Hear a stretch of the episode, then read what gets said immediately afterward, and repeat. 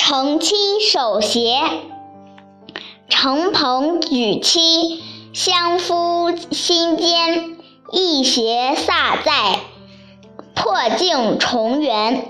元朝承鹏举同他的妻子本来都是被张万户掠来的。后来强迫他们两人结婚，妻子叫程鹏举逃走。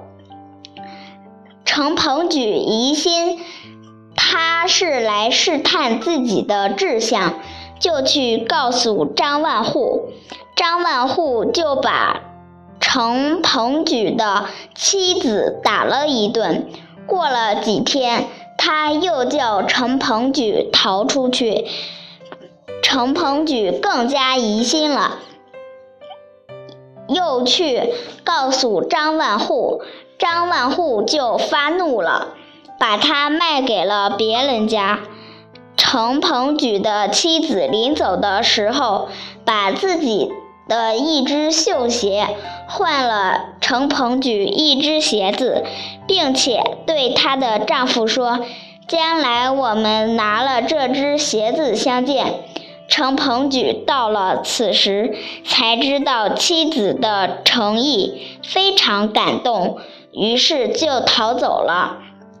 程鹏举的妻子把纺纱织布的钱积蓄下来，偿还了被卖的身价银子，就到安里去做尼姑。过了三十几年，程鹏举虽然富贵了，但是不再娶妻。后来打听到妻子在庵里做尼姑，就拿了他的一只绣鞋去迎接他回来。